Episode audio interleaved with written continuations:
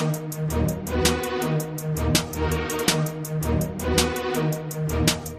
vind het belangrijk om dingen te weten en ik wil docent worden voor de basisschool en dan wil ik ook kinderen dingen leren.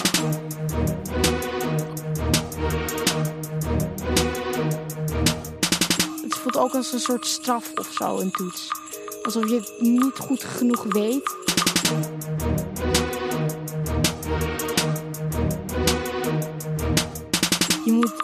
De kinderen niet onderschatten, want ik denk echt dat ze wel zouden gaan leren.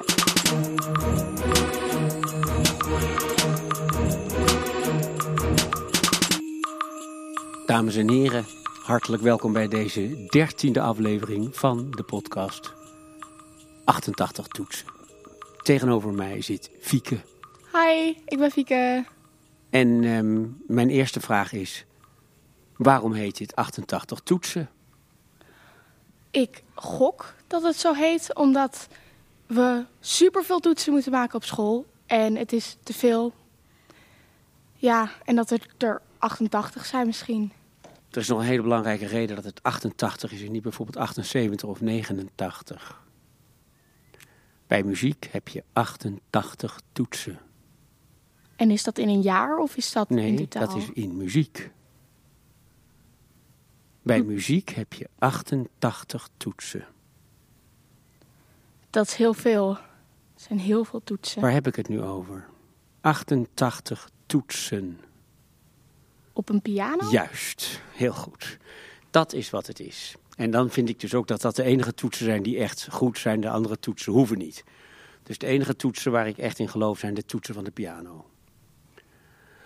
Nou, ik heb al heel wat gepraat met mensen erover. De meningen zijn verdeeld. Sommige mensen zeggen het is juist ook goed om een toets eh, te doen, want dan kun je tenminste ergens naartoe werken en dan weet je tenminste of je het kunt. En dan is het een soort meesterproef. Het is een akte van bekwaamheid.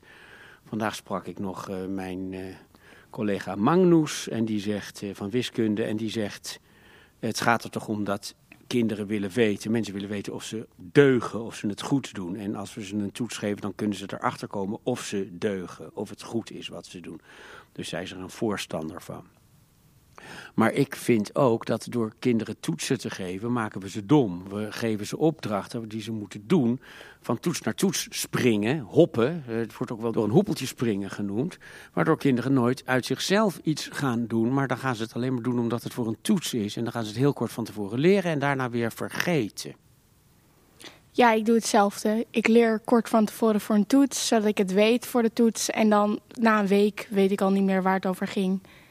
En als er dan een gevolgtoets over gaat, dan weet ik het ook niet meer en moet ik het opnieuw gaan leren. En dat is best vervelend en het kost heel veel tijd en het levert heel veel stress op. Dus het is gewoon, ik ben tegen klassikale toetsen. Nou, dan gaan we dat niet meer doen. Maar dan gaan kinderen ook niet meer werken. Wordt gezegd. Nou, dat hangt heel erg van het kind af. Misschien is het voor sommige kinderen beter om klassikale toets te hebben... en voor andere kinderen beter om geen klassikale toets te hebben. Want sommige kinderen die werken niet goed uit hunzelf. Maar anderen die willen ook beter dingen weten voor het leven eigenlijk. Ja.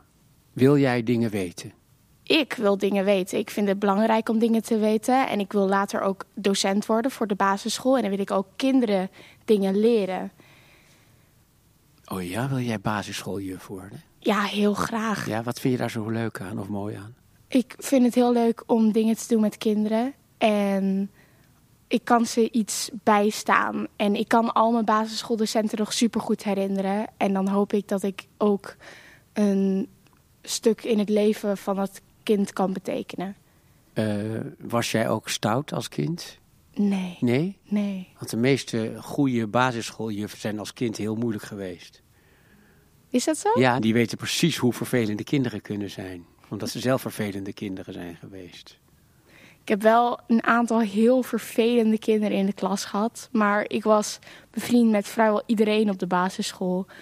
Dus ik geloof dat iedereen wel goed is op een manier. Maar dat je er gewoon aan moet werken hoe je dat verandert. Heb je altijd juf willen worden? Sinds groep 4 heb ik juf willen worden. Heb je ook vrede gesticht op school? Ik was mediator op school voor drie jaar, dus ik denk het wel. Juist, jij loste conflicten op. Nou, ik vond het vooral leuk omdat ik dan niet buiten hoefde te spelen, want ik vond buitenspelen helemaal niet leuk. Had je ook wel eens dat jij dacht, oh ik begrijp dat kind beter dan dat de juf dat kind begrijpt? Op de basisschool niet zo erg, maar op de middelbare school heb ik dat wel meer. Ja? Ja, Je vertelde over dat je dingen voor de toets dus weer vergeet. Dat vind ik heel interessant. Kun je daar meer over vertellen? als ik leer voor een woordjestoets en dan zit ik gewoon de rij van de woordjes opnieuw en opnieuw te lezen en in mijn hoofd te stampen. En dan maak ik de toets en dan weet ik de woordjes op de toets, maar dan daarna ben ik de woordjes weer vergeten, omdat ik het erin heb gestampt op de manier hoe de toets het wil dat ik het weet. Niet hoe ik het weet voor hoe ik het kan gebruiken in mijn leven. Juist. Heb je wel eens eh, met kaartjes woordjes geleerd? Ik heb het met online kaartjes gedaan, Ja. maar niet alles opgeschreven. En ehm, het voordeel van met kaartjes is dat je verschillende stapeltjes kunt maken en dat je die stapeltjes kunt herhalen. Ja, dat klopt. Maar het is ook zo dat dat veel langer duurt om het te leren. En die tijd heb je niet over naast al het andere schoolwerk dat je moet doen. En als je nou gewoon elke dag gewoon een half uur met die kaartenbak zit, of je nou een toets hebt of niet, Ik denk dat ik het dan een stuk beter zou weten. Maar ik heb op dit moment school van 9 tot half 5. Drie dagen in de week. En een dag van 9 tot half 6. En dan wordt dat heel veel. Ik heb ook nog buitenschoolse activiteiten. Dus ik heb eigenlijk heel weinig vrije tijd over. En dan kan ik daar wel een half uur per dag besteden. Maar dat is nog meer tijd dat ik aan school besteed. Je kan het gewoon op school doen. Je juf kan toch gewoon zeggen, of je lerares Engels kan toch zeggen, oké, pak je kaartenbak. Ja, maar dan moeten de docenten moeten dat initiatief nemen in plaats van te zeggen: ga aan dit werken tijdens de les. Ja, het idee is dat je dus een kaartenbak hebt waarin ieder woord dat je niet weet een kaartje is. En elke dag pak je de kaartjes die vooraan staan. Dat zijn de kaartjes die je niet weet. En dan staat er bijvoorbeeld, eh, ik zal maar zeggen, dog. En dan staat er achter op het kaartje hond. En dan denk je, oh dat weet ik. En dan zet je hem eentje meer naar achteren. Die hoef je niet meer te doen, want die wist je. En daar staat ook, eh, nou, ik zal maar zeggen, ehm groundhog, weet ik wel, aardmarmot. En die wist je niet. Nou, dan ga je die leren. Weet, weet, weet. Nou, die eh, weet je dan ook na een tijdje. Dan mag je die ook naar achteren zetten. Op een bepaald moment is je hele eerste vakje leeg. Dan stop je. De volgende dag pak je weer die kaartenbak. En dan pak je misschien een paar nieuwe kaartjes. Of niet. En dan pak je die van de tweede plank, de tweede vakje. En dan staat dan weer dog, dan denk je, oh die weet ik. Dan zet je die in de derde. En dan staat er eh, groundhog, dan denk je, wat was dat ook alweer? Oh ja, dat weet ik niet meer. Aardmarmot, die zet je dan vooraan. De derde dag kom je dus weer die eh, aardmarmot tegen. Maar dog kom je niet meer tegen, want die staat al in het derde vakje. Na een week pak je weer eens het derde bakje. Dan staat er dog. Dan denk je, oh ja, die zet ik in het vierde bakje. En zo kun je na een maand, kan je het vierde bakje nog eens bekijken. En dan zet je het naar achteren. En de grap is, als je het dus dan de vijfde keer weet, vergeet je het nooit meer. Dan kan je het kaartje dog, hond, verscheuren en weggooien. Je weet zeker, je hebt het vijf keer goed gezegd. Je hebt het eh, met een dag ertussen, met twee dagen ertussen, met een week ertussen en met een maand ertussen goed gezegd. En dan weet je het. Waarom doen we dat dan niet? Waarom is dat niet wat we doen op school? Waarom leren we het niet op die manier? Wij deden dat vroeger zo. Dan gingen de docenten met de hand kaartjes schrijven. Later gingen ze de kaartjes stencelen. Met een stencilmachine, als je weet wat dat is. Nee, ik weet niet wat nou, dat dat is een soort, eh, ja, een, soort draaiende drukpers. En eh, dat ging met inkt. En ehm, de stencilmachine, die rook heerlijk, maar die is helemaal ouderwets. En toen kregen we een offsetpers, dat was in 1977. Dat was, dat was modern. En kregen we ook een professionele drukker. En die zei, ik ga me daar een beetje die kaartjes doen. Ik doe het niet, ik heb er geen zin in. En toen heeft de schoolleiding gezegd, nou ja, als uh, die jongen van de offsetpers, Steven heette die geloof ik. Als die dat niet wil, dan hoeft hij dat niet. Dan gaan we stoppen met de kaartjes. Dan gaan we gewoon een woordenlijst achter in het boek plakken. Zo is het gegaan. Toen zijn we gestopt. Vroeger waren er hier op het Montessori Lyceum, dus in 1977 of 78 nog, waren hier voor alle boekjes die je kon lezen kaartjes. Dan ging je naar de bibliotheek en dan haalde je een boekje en een bak met kaartjes. En dat is nu niet meer zo? Dat is nu niet meer zo. Maar ik ben dus bezig met kaartjes te, te, te, te maken. Zo zien ze eruit. Dit is een kaartje. Mm Denk ik, gaan we ze weer maken. Maar uh, het is een heel gedoe voordat alle docenten weer aan die kaartjes zijn. Maar het zou een heel mooi systeem zijn. Want je hoeft nooit meer een proefwerk over woordjes te doen. Je zit gewoon met die kaartenbak en die juf die loopt langs en die pakt dan een kaartje en dan, en dan ziet ze jou een kaartje naar achteren doen. En dan zeg je, hé, hey, wat is dat voor kaartje? En dan staat daarop uh, uh, een woord dat je helemaal niet weet. En dan zegt die juf, nou je zit jezelf voor de gek te houden, zet dat kaartje maar naar voren. Ik denk dat sommige docenten zouden zeggen dat dat te moeilijk zou zijn om bij te houden. Of dat kinderen dan gewoon altijd vals zouden spelen met de kaartjes, zodat ze niet hoeven te leren. Maar je moet ook de kinderen niet onderschatten, want ik denk echt dat ze wel zouden gaan leren. Het zou me heel mooi lijken als dat systeem terug zou komen. Ook fijn. De vraag is of kinderen uit zichzelf willen leren of uit zichzelf niet.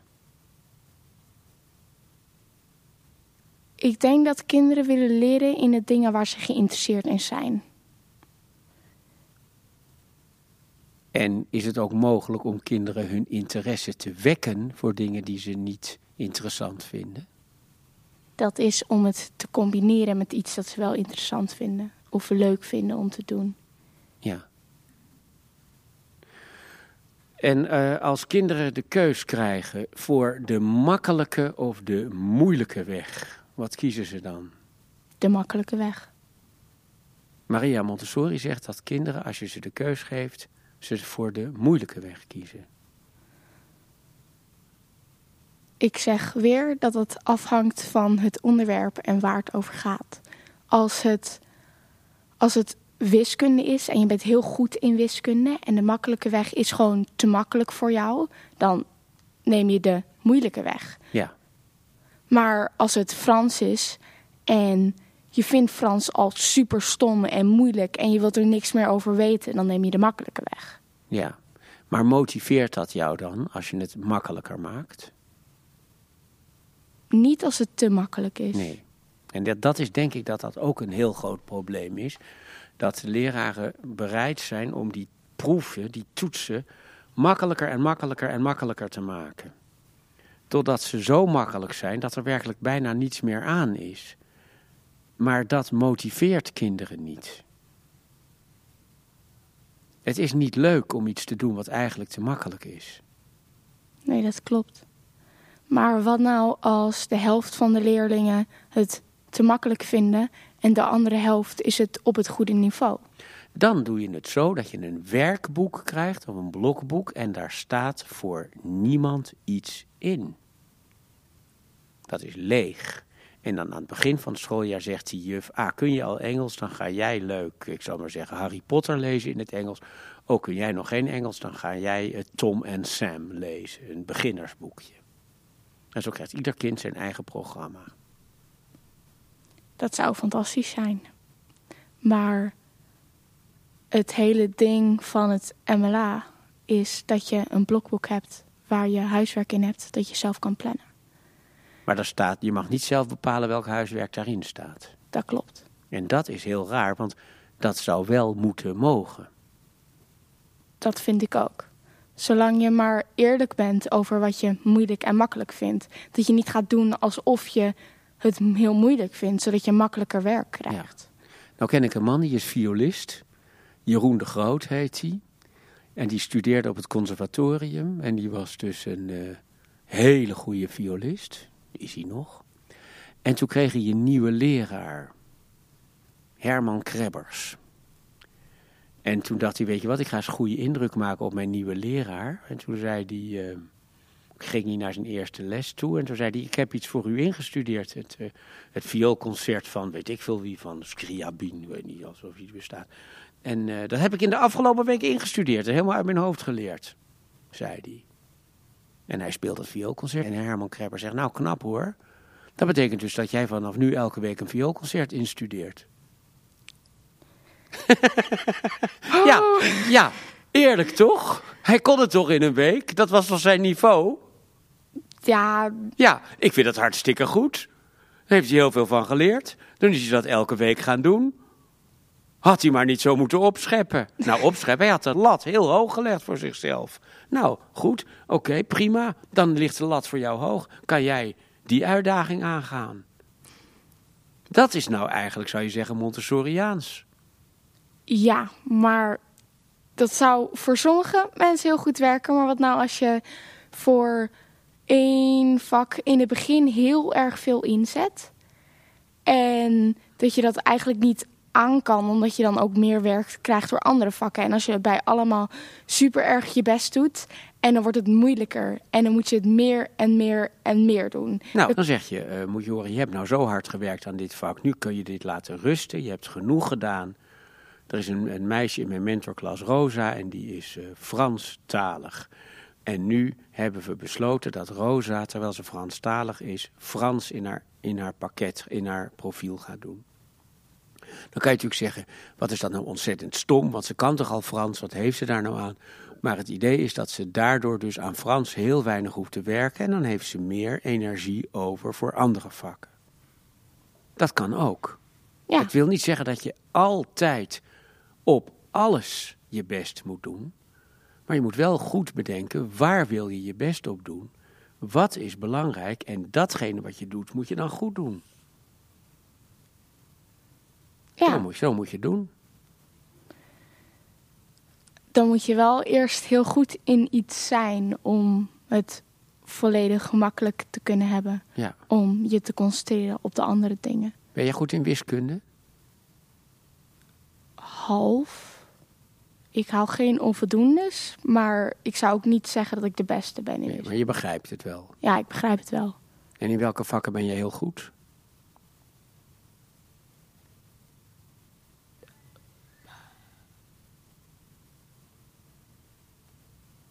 Dat is een moeilijke vraag. Doe je VWO? Ja, Jij bent hoogbegaafd, toch? ja, dat klopt. Hoe weet je dat? Eh, toen ik klein was, toen dachten mijn ouders het al. En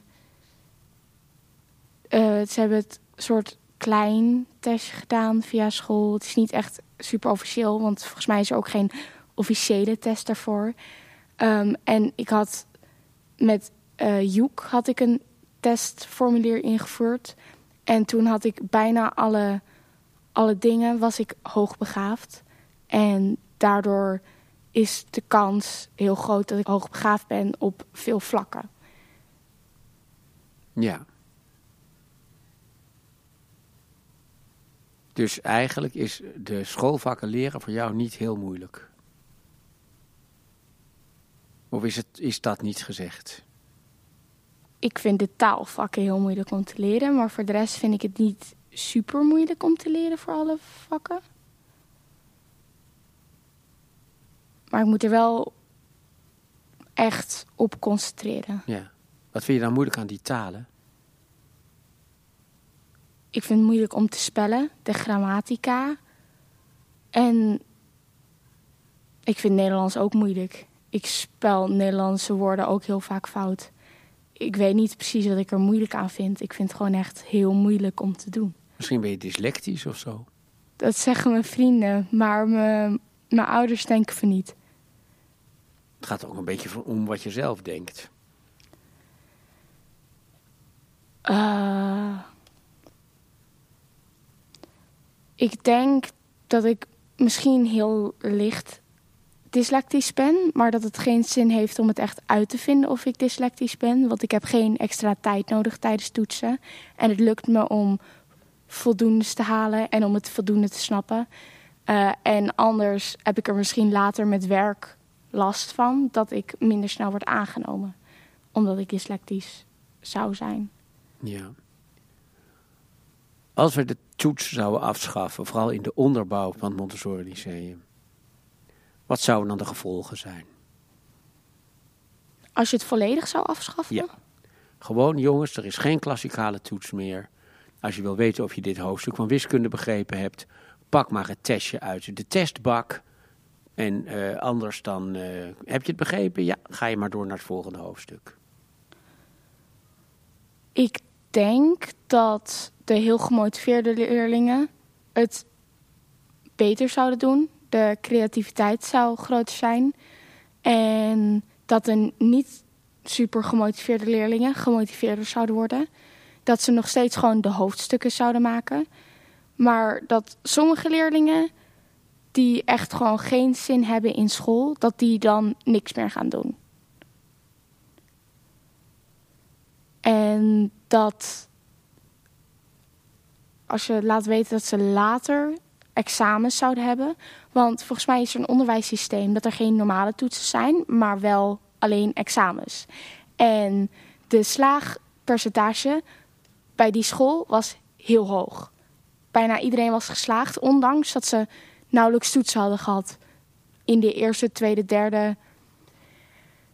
Dus ik denk dat, dat je wel eh, zelftests kan doen en niet klassikale toetsen hebt. En dat je alles moet weten. Dat het dan toch wel lukt om het uit je hoofd te weten als je je best doet.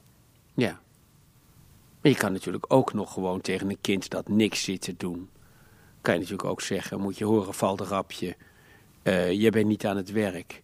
Morgen lever jij je schrift in met het hoofdstuk dat is af. Jij doet het morgen af hebben. Klaar. Bij een enkel kind kan je dat toch gewoon zeggen? Ja, dat kan je zeggen. Maar dan moet je wel oppassen dat je geen antwoordenboeken online zet of zo. Want als hij niets doet, dan zou het ook heel goed kunnen betekenen dat hij het ook allemaal zit af te kijken. Ja, maar nu hebben we wel de klassikale toets. En is nu iedereen goed aan het werk en is niemand, is niemand aan het afkijken?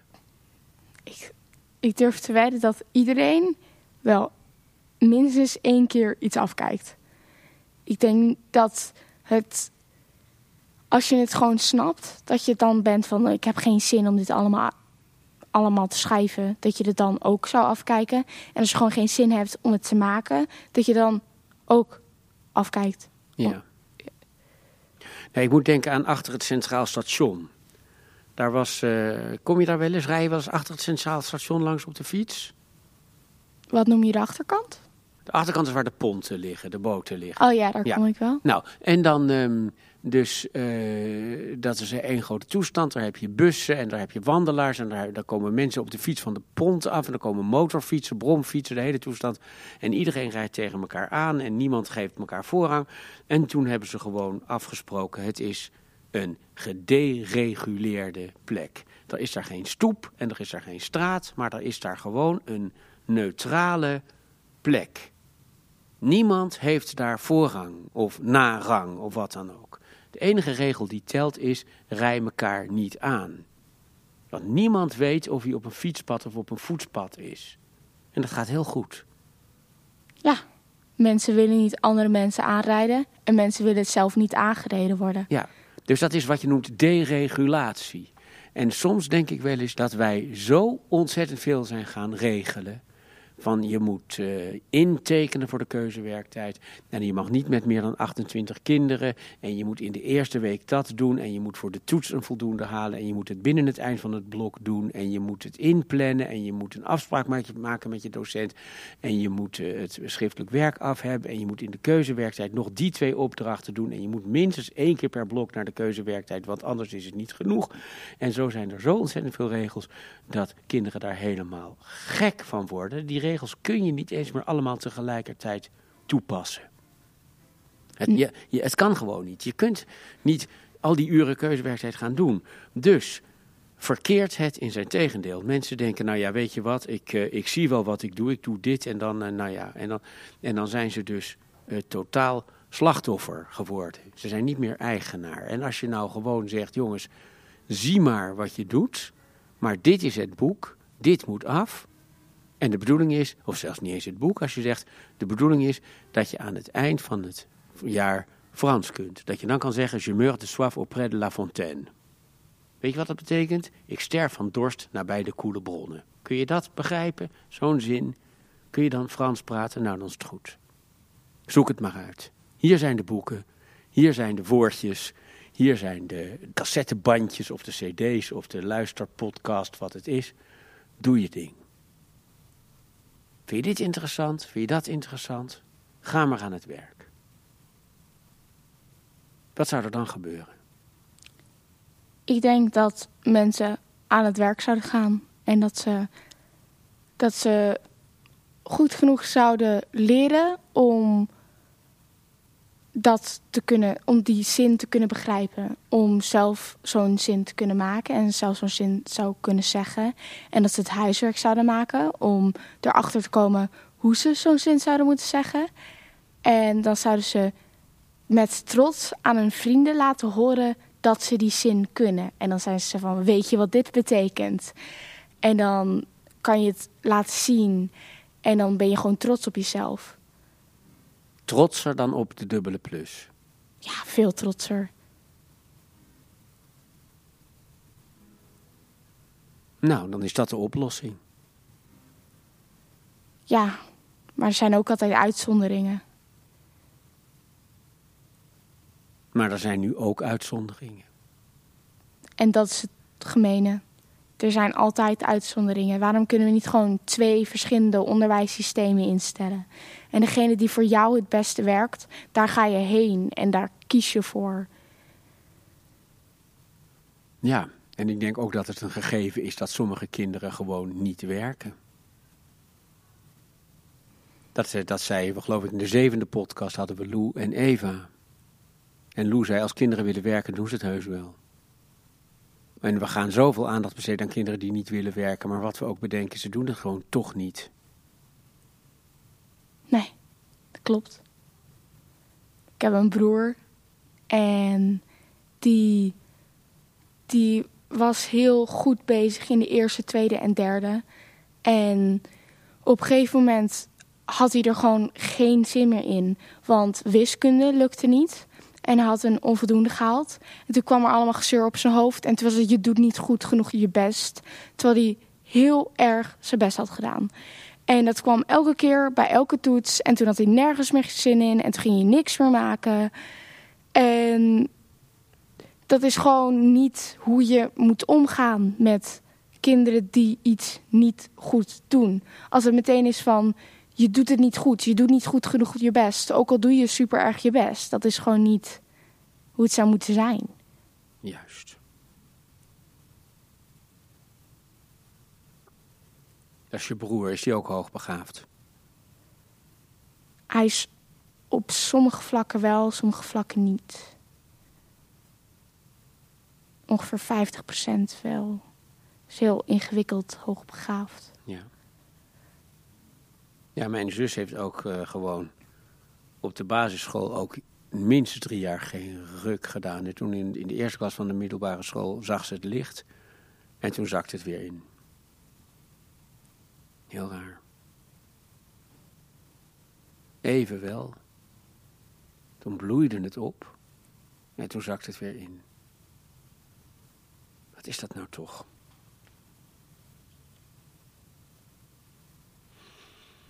Ja, het is ook heel stoer om niet te leren, hè, soms. De leraren zeggen je moet leren en als je dat dan doet, dan ben je dus uh, het knechtje van de leraar. Maar als je zegt ik doe het lekker niet, dan ben je gewoon, uh, dan ben je, ben je de baas. Vind ik een beetje dom. Is een beetje dom, maar het komt wel voor. Ja. Mensen die gewoon zelf willen kiezen wat ze doen, die niet willen horen wat ze moeten doen, die zijn zeker van, ja, rot op met je toets Ik kies zelf wel of ik ervoor leer of niet. Ja, denk je dat kinderen meer respect voor, voor hun leraar hebben omdat ze een toets krijgen van die leraar? Nee. Nee, denk je het ook niet. Nee. Ik denk dat je meer respect voor je leraar hebt als hij heel enthousiast kan vertellen over waarom die taal zo mooi is. Ja, 100%. Dan kan je ook die motivatie en die liefde die de leraar voor zijn vak heeft, die kan je overnemen. En daarom kan je daar ook super geïnteresseerd in worden. Terwijl als een docent is van, ik hou van het vak, nu ze toets. Het voelt ook als een soort straf of zo, een toets. Alsof je het niet goed genoeg weet, behalve als je een voldoende hebt voor de toets. En als je een onvoldoende hebt, dan moet je het nog een keer gaan doen. Moet je nog een keer super erg veel je best doen. En dan doe je niet goed genoeg je best.